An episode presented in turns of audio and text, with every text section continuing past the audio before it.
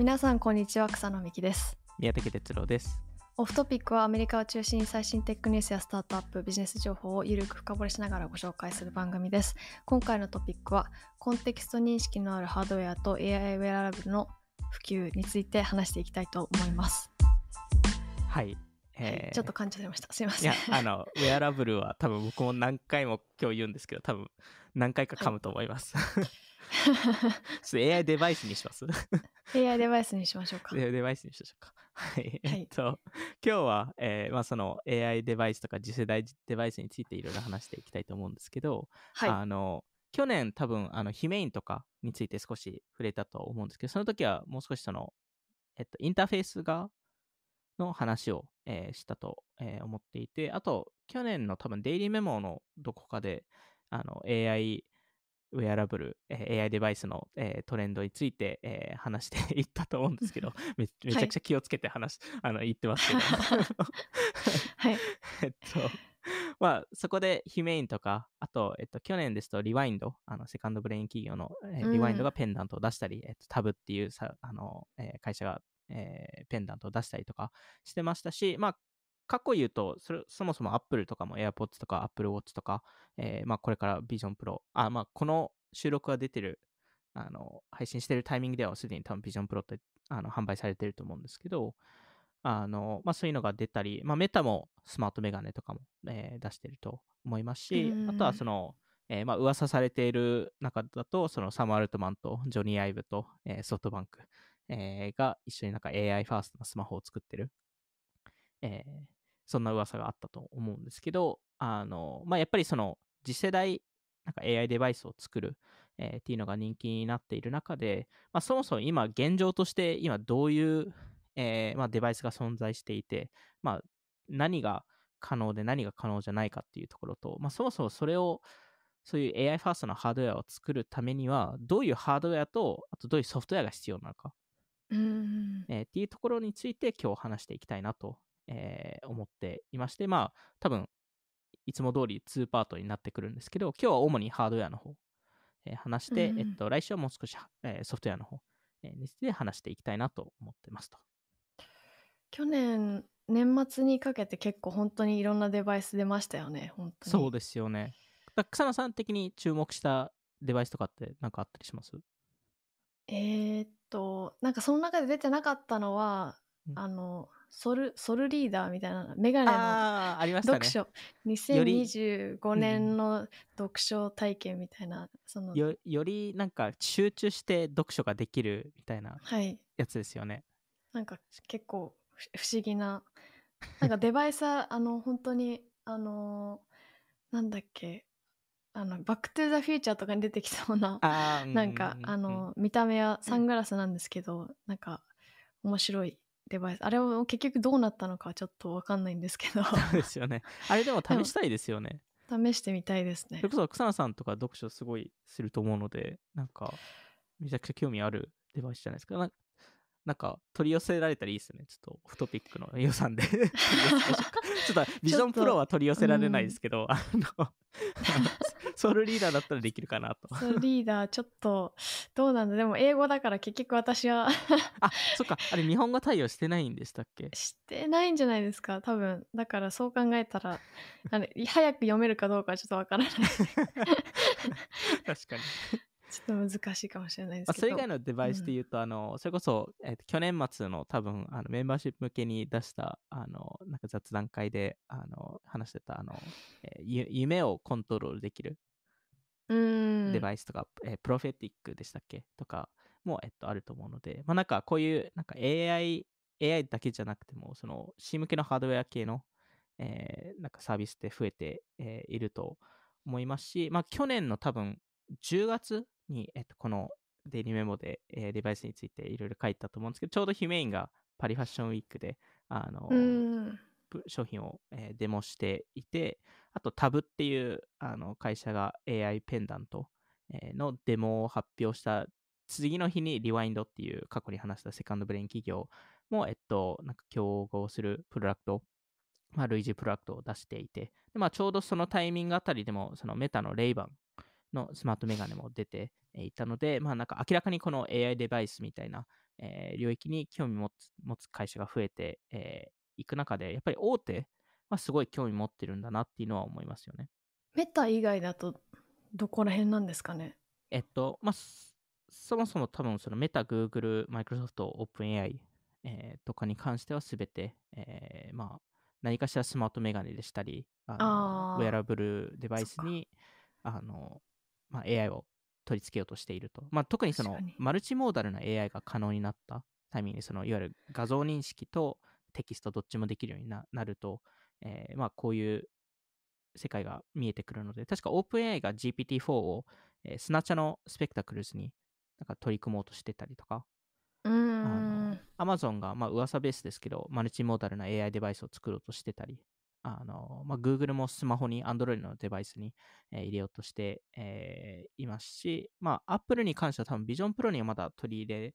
る予定はないと思うんですけど、で Siri の方には、えー入れる予定ではあるあるので、あのまあ、もちろんそのサム・アルトマンとジョニー・アイブと、えーソンさんが、えーまあ、AI 版のあの iPhone えを作ろうと、えーしている中で、結構、その、元 Apple 系メンバーとかデザイナーが、あの最近何人か Apple 辞めて、ジョニー・アイブさんのあのラブフラム、の会社に入っているので、まあ、明らかになんかそこも動き始めるのかなと思いますね。なるほどまあ、その中で、その、こういう、なぜこれだけ再再度興味が出てきているのかっていう、えーところでいきますと、まあ、その AI のは開発の発展ってどんどん進んでいる中で、ハードウェアに制限され始めてるんじゃないかという多分思いが、えー強く出てきてるのかなっていうところで、今の既存の、既存存在するデバイスに AI をただ取り付けても、あまりワークしないんじゃないかと。うーん。それ以上の、えっとまあ、AI にフィットしたようなデバイスとかハードウェアが必要なんじゃないかとえーいうところで、まあ、それこそヒュメインとか多分それの,、えーまあ、あの代表的な事例だと思うんですけど、なんか AI にその新しい、まあ、変な言い方を言うと体が必要、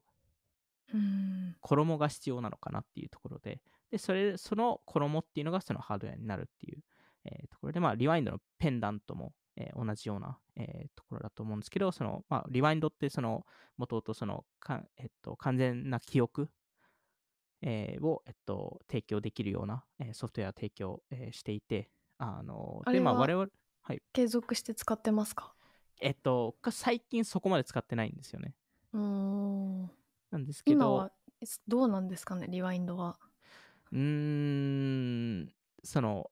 ソフトウェアの方のサービスのはい方ですか、なんか一応進んでるっぽいですけど、なんかすごい伸びてるかって言われるとわからないですね。最近アップデートは聞いてないので。うんハードウェアも作るっても面白い動きですよねそうですね。ちょっと批判もありましたけど、う あーのんいろいろ。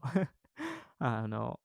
まあでも我々は多分、その、あの、リワインドを紹介したエピソードでも、あの、まあ、後々 iPhone にそれが入って、で、あと、やっぱり、その、パソコン内だけではなくて、外の世界の情報収集を、えーしないといけないっていう話をしてたので、まあ、まさに多分そういう動きをえーやり始めたのかなと思うんですけど、リワインドの確かペンダントは、そのまあ、えっと、まあ、リアルな世界で何を言ったか、何を何を聞いてるかっていうのを、えっと、記録して、で、それに対して質問に答えられる。えーなんで、まあ、この人とのミーティングで何を話しましたかっていうのを聞くと、まあ、それ答えてくれるっていう、えー感じですね。で、えっと、まあ、それに競合するタブっていう、えっと、会社は同じくペンダントを作ってるんですけど、そこは実はその書き起こしはしているものの、書き起こしを保存しないらしくて、うーんえーそこからのインサイトだけを保存する。インサイト？で、そのインサイトとは何かっていうのがまだ、まだあのそもそもローンチしてないので、あのなかなか言いにくいんですけど、あの、まあ、なんかその書き起こしを全部やると、ちょっといろいろプライバシー的な問題とかもあるのでっていう話で、えーそこを、えっと、やってないっていうところ。一つ、この、こういう AI デバイスとか見てる中で、どのフォームファクターが正しいのかっていうのってすごい多分、まあ、これからいろんな会社が試すと思うんですけど、今出てる中だと、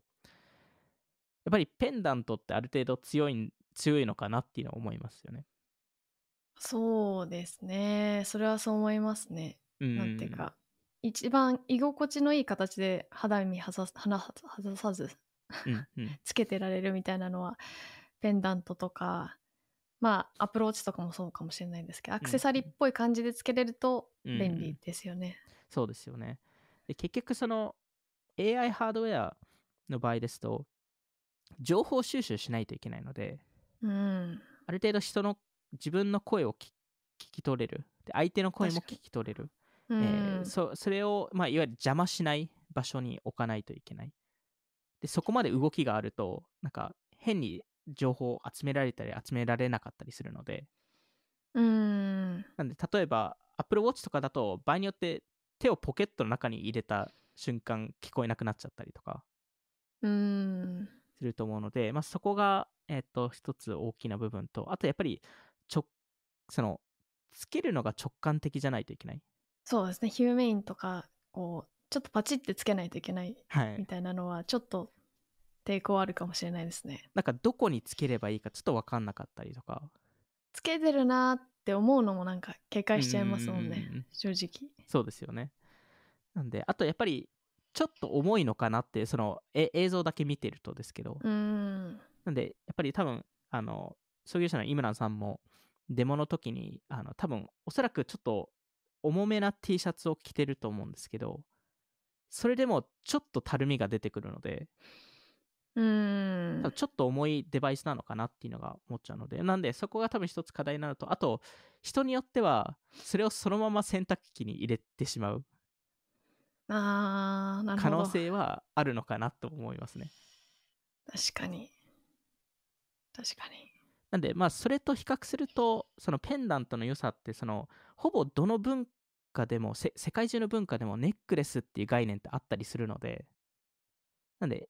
みんなつけるのを慣れてるっていうのは、まあ、その、直感的な UI で言うとすごい重要なのかなっていうのを思いますよね。まあメガネもちょっと気になりますね。うーん、確かに。確かに。でも、あれもまあメガネ、私もあんまり、なんていうか、日常的につけてないので、そういう意味だと、あの、ペンダントの方がやりやすいのかも。どうなんだろう。でも、なんか、まあ、メガネもあれですよね、ちょっと、あの、つけてるなーって、向こうから思われてしまう。とか、カメラがついてるからこそ、そうですよね。やっぱりちょっとその、ずーっとつけてるのなんか難い。しいのかもとはちょっと今思いました。まあでも、う、うん、メガネの一つの大大きな良さは、常に画面が目の前にあるっていうことなので、うん、一応必要あれば何か表示してくれるっていうところですね。ああ、なるほど。ヒ。ヒメインの場合ですとプロジェクターとか使ってますけどペンダントの場合だとちょっとプロジェクターまあプロジェクター式もできるかもしれないですけど多分あんまりスクリーンっていう概念になりにくいのかなっていうのを思いますうね、ん、そこは多分一つ課題としてあるかなと思いますしまああとやっぱりプライバシーの問題がやっぱり一つ皆さん言うことですよね。なんでまあなんかここに対しての多くの、まあ、それこそ多分 Google グラスもそうでしたしあのメタのレイバンとかもそうだったんですけど基本的には解決法ってそのついてる時に、えー電あのなんかライトをオンにする。うん。で、大体なんか赤いライトとかなんか緑色のライトとかなんか今、まあ、いわゆるその収録してますよって記録してますよっていうのを、えーつけるまあそれを合図するっていうところなんですけどなんかそのタブのペンダントを作ってるアビアビさんっていう創業者が言ってたのが彼は常にオンにししたいって言ってるんですよね。うん、なのでライトはつけたくないって言ってるんですよ。タブのペンダントってどういう、あのリリワインドのペンダントとすごい似てるものなんですけど、まあ、ちょっと丸丸いデバイスであのペンペンダントなのでネックレス型で常に記録していたいっていう話だったので彼は、うん。なんでライトをなんかつけるつけないっていうよりも常についてるつ常にまあオンになってるのでそもそもつけなくていいんじゃないかっていう話をしていたのとあと彼で彼が話してた面白いところだとそのプライバシーの課題ってなんかいずれ消えるんじゃないかと。うん、なんか結局ユーティリティがプライバシーをの課題を増し超えた時にプライバシーをししてるんじゃないかと人は。うーん。で結局過去過去事例見ると確かにそうだなっていうのは思うのであのそもそも、まあ、スマホもそうですしその前その前ですと普通に携帯携帯が出てきた時にカメラがついてた時点でめちゃくちゃ批判があったじゃないですか。そのプライバシー的な。うーん。でそれこそこの過去の記事とかを見てた時に BBC の記事であのなんかそのカメラ付きのあの携帯によってなんかスパイがもっとなんかあのまあココーポレートスパイですね。そのか会社内でのなんかスパイがどんどん出てくるんじゃないかとかなんか他他社のあの機密情報を盗むんじゃないかとかうーん。で確かその当時はなんか学校で結構禁止にしたりとかなんかジムで禁止にしたりとか、まあ、そういう動きもあったりししたのであので、まあ、あとなんか旅行者が海外に行った時になんかその携帯で写真を撮ってるのをめちゃくちゃバカにしてたりとかその記事が。へえ。なんかそんそんなの誰も見ませんよみたいな ひどい。ひどい。でもそれこそなんか、あの、Amazon とか Google とかも、その音声アシスタント、スマートホームデバイスとか、えうん。ーつけた時もすごい、まあ、未だに言われてる部分もあったりしますけど、あの、でも今のアルファ世代とかはそれをもう慣れて、それがもう普通になってますし、なんで、まあなんか、そうですね。うん、なんか自撮り棒みたいなセルフィースティックも最初出た時はうんなんでそ そこまでしてみたいな感じでしたけど、うん割とずっと普及してますもんね。そうですよね。普及してるしそのカメラも広角で撮れるようになってもっと自撮りで動画撮れるみたいになっていったからそれは本当にそうですね。うん、なんで、まあ、もちろん、それが変わらない可能性もあるものの、うん。今までのなんか歴史上を見ていると、その、ユーティリティが増した場合ですけど、その条件があるんですけど、ユーティリティが、その、えーまあ、そのタブ要素以上を超えるユーティリティ価値がで出てくると、えー変わってくるんじゃないかなと思うので、なんで、でまあ、場合によってはそこもいろいろんなやり方で防げるかもしれないなと思うので、いわゆる同じような AI であれば、その、えー他人の AI デバイスが近づいているときは自分の声しか記録しないとか、うん。なんかいろんなやり方あるかなと思うので、まあ、そこら辺はちょっとあの見たいと思うんですけど、なんかプライバシーの問題だけで、なんかこれが普及しないっていう話は違うのかなっていうのを思いましたね。なんで、まあ、どちらかというと、実際使えるかどうかとか、えーそそっちの方に、えー話を、えー傾くべきなのかなと思っていて、でまあ、その中で、なんか一つ、あの、AI デバイスで、そのクリエイティブのツールとして使われ、えー使われている事例があありまして、あの、今年の初めですかね、えーだった気がするんですけど、去年、去年末だったかもしれないですけど、あの、メタの、あの、レイバンのスマートメガネが、はい。なんか、バイラル化したのって見ました、あのあれですよね。BTS の人の曲に合わせてですそうです。のカメラでし 動画撮るみたいな。はい。なんか 鏡を、鏡を、鏡を使って、まあ、いわゆる自撮り風の、なんかように見せて、でもじあのカメラは、その実際メタのレイバン、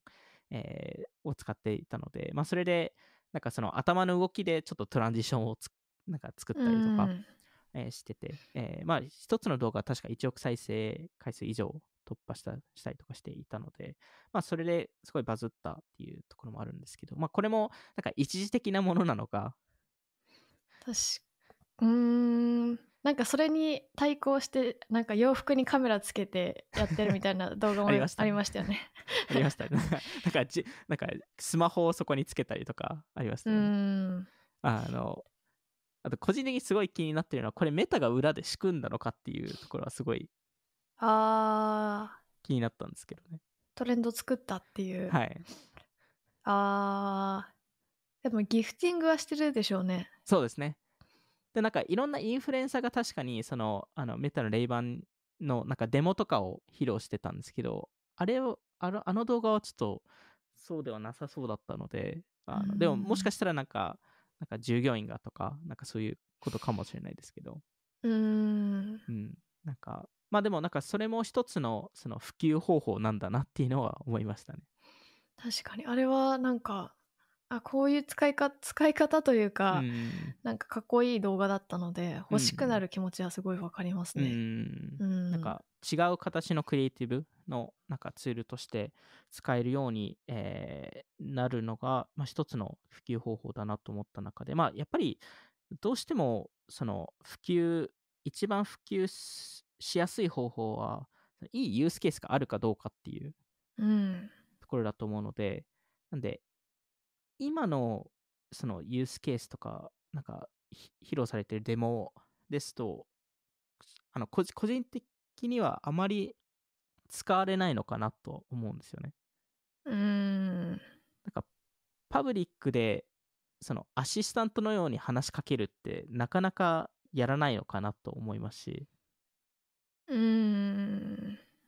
だからそもそもアシスタントっていう概念がちょっと違うのかもしれないなっていうのは思いましたね。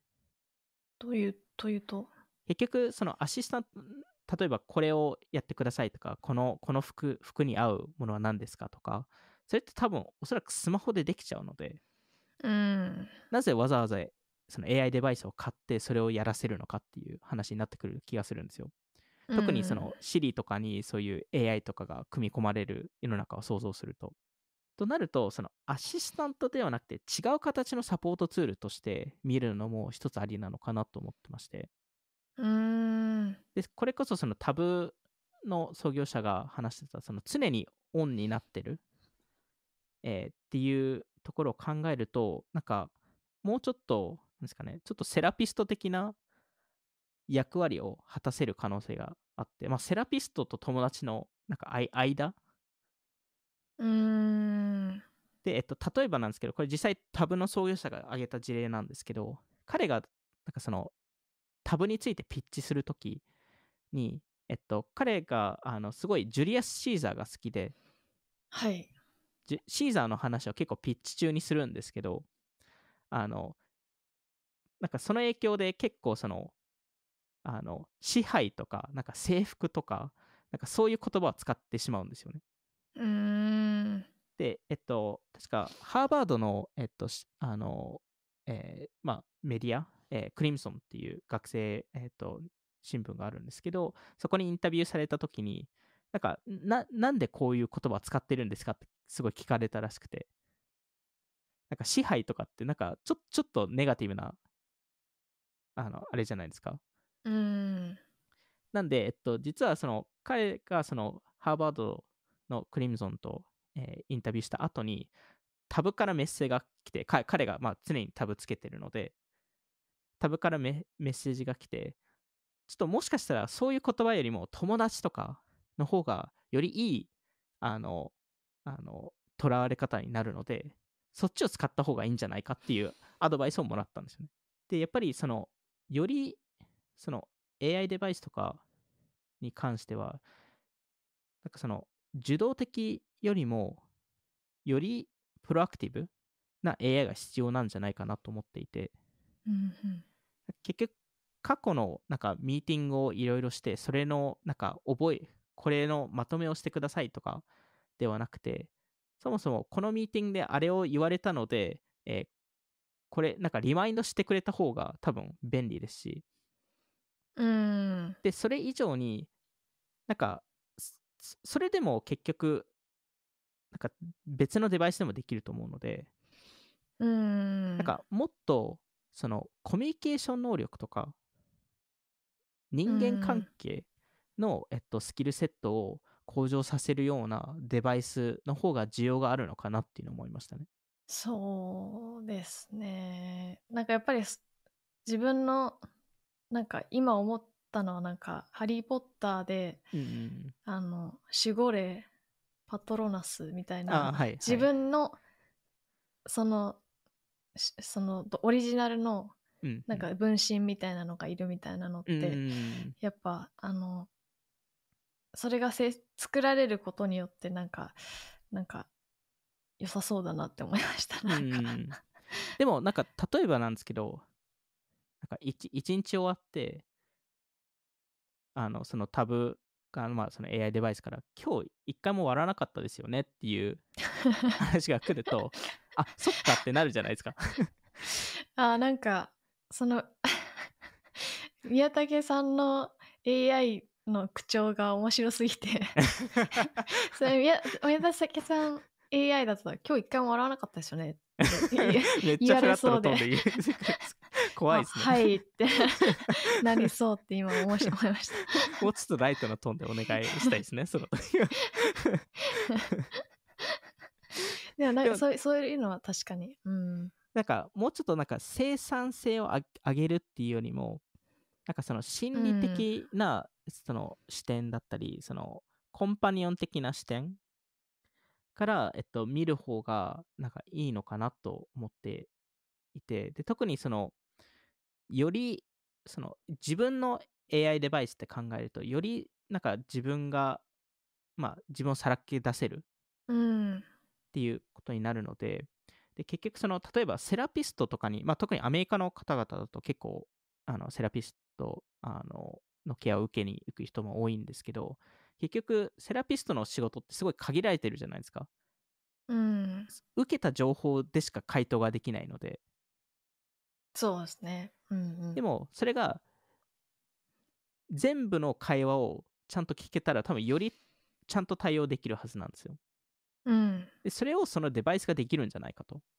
あの、ハーって映画見たことあります？あ、はいはいはい。あれも、まあ AI 彼女の話なんですけど、うんうんそれそれよりもデバイスの形がめっちゃいいなと思ってて、あれ、うんカードし、カードっぽいうんデバイスの形してて、なんか、すごい薄くて、うんそれに向かって喋りかけるんですけど、なんかそれも、ないいなって今思い出しました。うん、確かに。まああれもでもセラピスト的なけ関係、うんまあ恋人ではありますけど、なんか友達みたいな感じですよね。そうですよね。なんかそこの関係性はすごい、なんかいいかなと思ってますし、うん、なんか結局そうなんですよね。なんか、あとはその、その AI をなんかもう少しその練習相手としてうん。活用できるんじゃないかなと思っていて、結局その人間関係の多くの課題はもしかしたらその単純に練習が足りなかったっていううん。こういう例えばもう少し気が強い人に対しての対応の仕方が分からなかったとか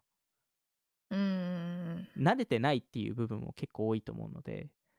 そこを逆にそのその AI のデバイスがその役割を果たしてくれる。なんでなんか特にまあ文化を超えるといろんな文化でその仕事のスタイルとかもそのコミュニケーションの方法も変わると思うのでそこに関してもなんかもしかしたら手助けができるのかなと。なんか特にその例えばチェスとかあの e スポーツとかではよくあるんですけどそのオンライン上でチェスとか e スポーツやるときにその、えー自分がよりスキルアップしたいときに、えっと、あの世界中のいろんな人と対戦できるような設計があるんですけど、その AI が、えーアルゴリズム上で似たようなスキルセットの選手を見つけてくれて、うん。で、それでマッチングして、まあ、そっちの方がよりいい戦いができるので、より学びも多いですし、なんで、なんかそういう形で AI が自分のコミュニケーションスキルに合わせて、どんどん向上させてくれる。うん。なんかそういう形のなんか AI デバイスは確かになんかもしかしたらその需要はもう少しありそうなのかなっていうのを思いましたね。どういう形になると思います？ハードウェアだと。いや、そこ難しいですよね。そのフォフォフォームファクターですよね。そのカはいカードになるとか、その、はい。ね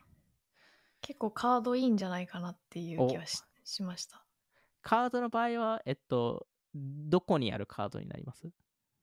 どこにあるカード？なんかいわいわゆるその、えーポケットの中に入れるみたいな感じで、その必要な時に取り出すのか、常に、なんか結構じゅ一つ重要なポイントは常に情報収集をしていないといけないのかなと思うんですよね。うーん。ただ、それに、それに対して喋りかけるのかは別かもしれないですけど、例えば、カードがポケットにあって、で、えっと、ペンダントを常につけて、ペンダントで情報を収集して、で、カードに話しかけるかもしれないですし、うーん。そこら辺もちょっとわかんないんですよね。でもカードだとなポケッ胸ポケットにも入れられるし、うん。しまいたい時はしまえるしみたいなうんうんうんところがいいなっていううん。うん。カードなんですけどなんかもうその歯で出てくるのはそのもうちょっとカードケースっぽい形しててで、文字もちゃんとな文字とか出たりするんですよね。うんうん、なんかあのイメージで言うとそのなんかそのなんていうかペンダンまあペンダントっぽいなんていうかうん。写真が入ってるペンダントみたいな家族の写真入れてるカードケースみたいなイメージなんですけど、なんかそれはいいフォームファクターだなと思いました。うんうんうん。あとなんかそのベースのその AI とのコミュニケーション方法はあの自分からその AI に話しかけるときはテキストでもあの、えー音声でも何でもでいいと思うんですけど基本的に AI から自分に話しかけるときはほとんどテキストなのかなと思いましたけどね。音声ではなく。なるほど。結局いつでも読む自分で自分のタイミングで読読みたいときに読めるっていう風にした方がいいかなと思うので、そこら辺も多分いろいろあの形を変えないとまあいろいろ試さないといけないと思うんですけど。ちなみになんか AI 彼女彼女っていう領域まで行くべきかどうかはちょっとまあそこもなんかいろいろ人によって考え違うと思うんですけどなん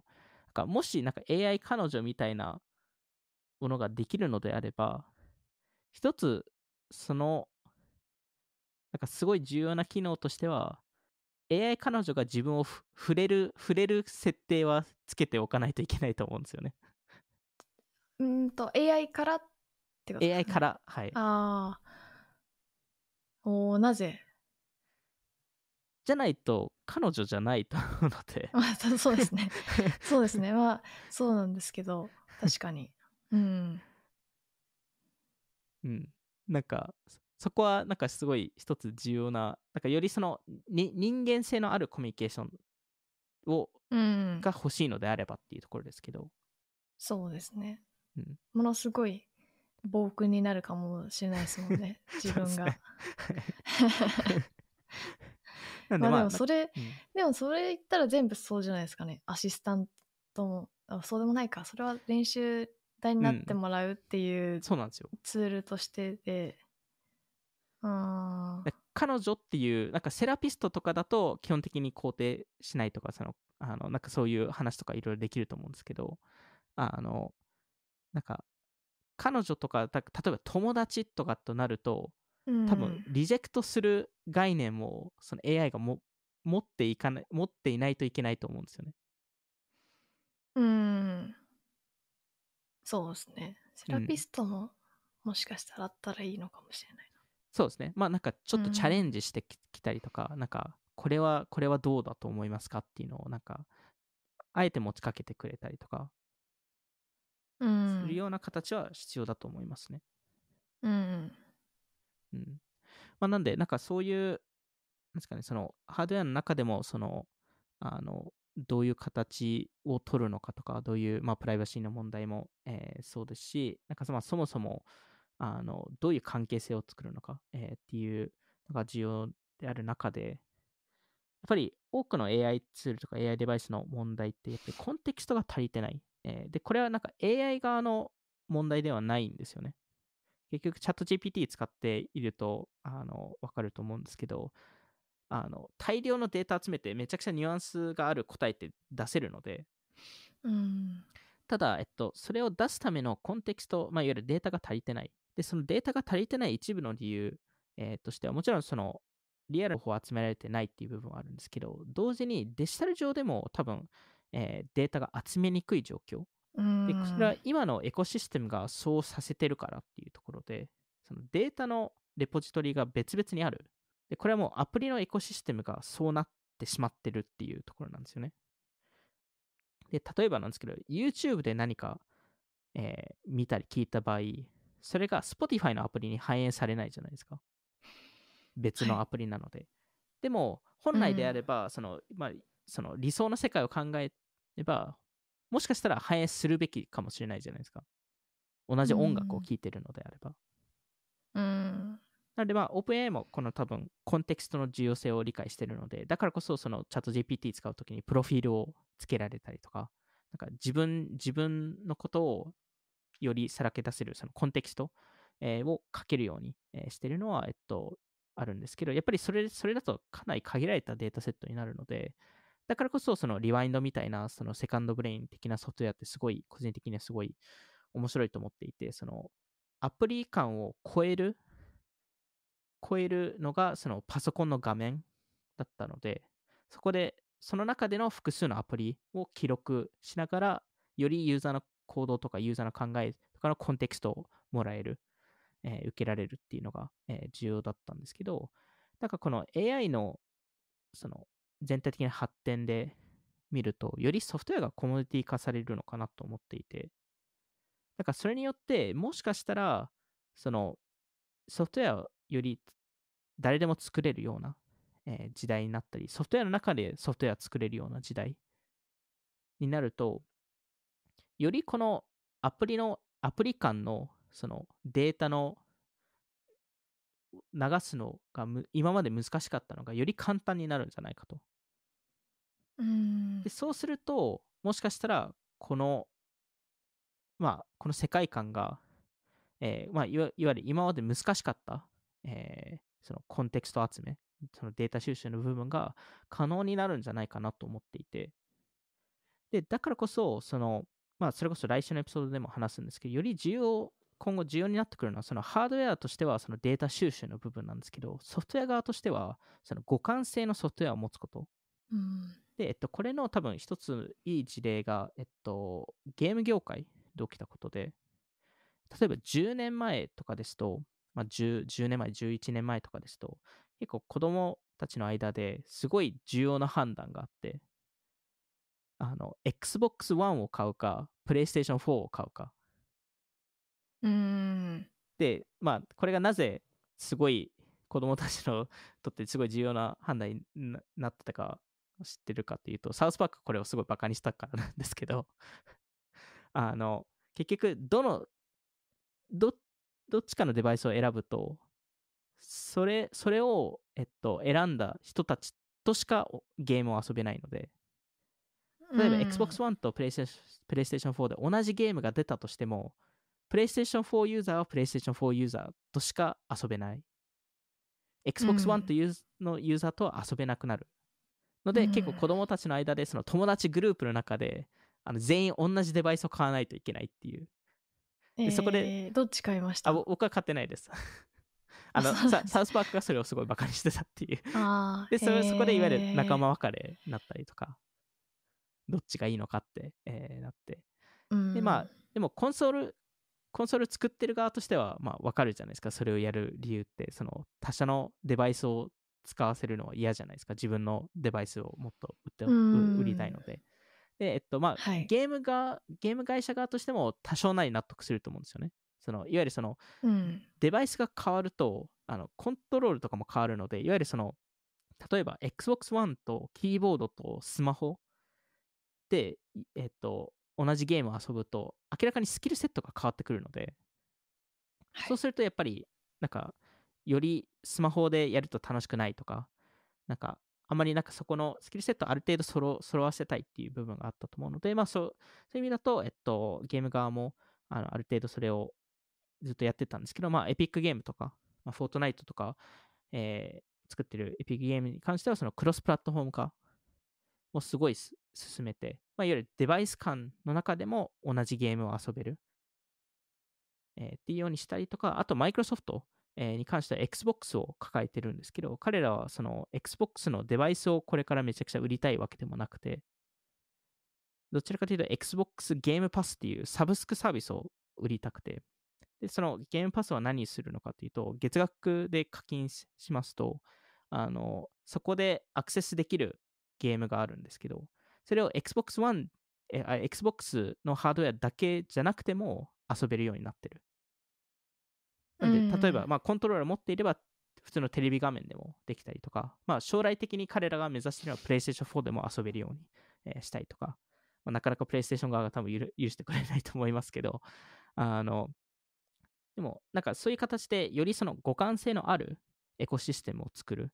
えー、っていうのが、えっと、すごい一つ重要なポイントになってくるのかなと思いますね。アップルはじゃあもう結構大成功。いや、アップルは。ゲーム、ゲームっていう意味ではないですけどアップルはこの互換性。反対なんですよ。あ互換性があるクローズドなエコシステムなんですよ。あー確かに。他者を許さないじゃないですか基本的に。そっか競合だけはゲームだと競合だけまあでもプラットどっちもオープンですもんね。そうですね。なんでアップルはちょっと違う。でもうん。互換性があるのは草野さんめちゃくちゃ正しいんですよある意味じゃあ互換性ないのは任天堂とかなん任ですかね。天堂が多分クローズドっていう意味だと。一番まあでもオープンか。ゲームっていう意味だとみんなオープンですけど。あでも任天堂も結あのゲームを他のプラットフォームで遊ばせないケースも多いのでうん。あのあの多分ゲーム業界だと任天堂さんとかは多分より互換性がすいません。あ全然ああえてあえてまあ多分つけてないっていうあの任天堂さんとかそうですね、確かに。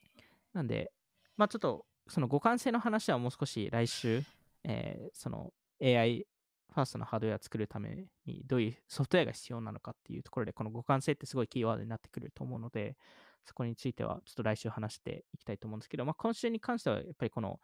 よりその AI ハードウェアを作る、えーために、えー必要な、えーものでいきますと、まあ、まずその去年も話しましたけどそのインターフェースの問題を一つどうしてもありましてあの AI うん。結構いろんなことをい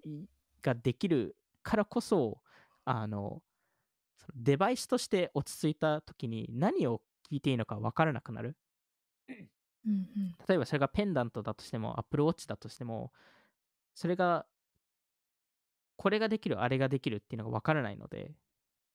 ユーザーがどうやってそれを理解するんだっていう、えーところが、えっと、一つ、えー課題として、えーあって、まあ、だからこそアプリってすごい重要なんですよね。うんそのアプリってその特定のユースケースをあき明らかにしてくれる。で、やっぱりその制限かけた方が意外と良かったとか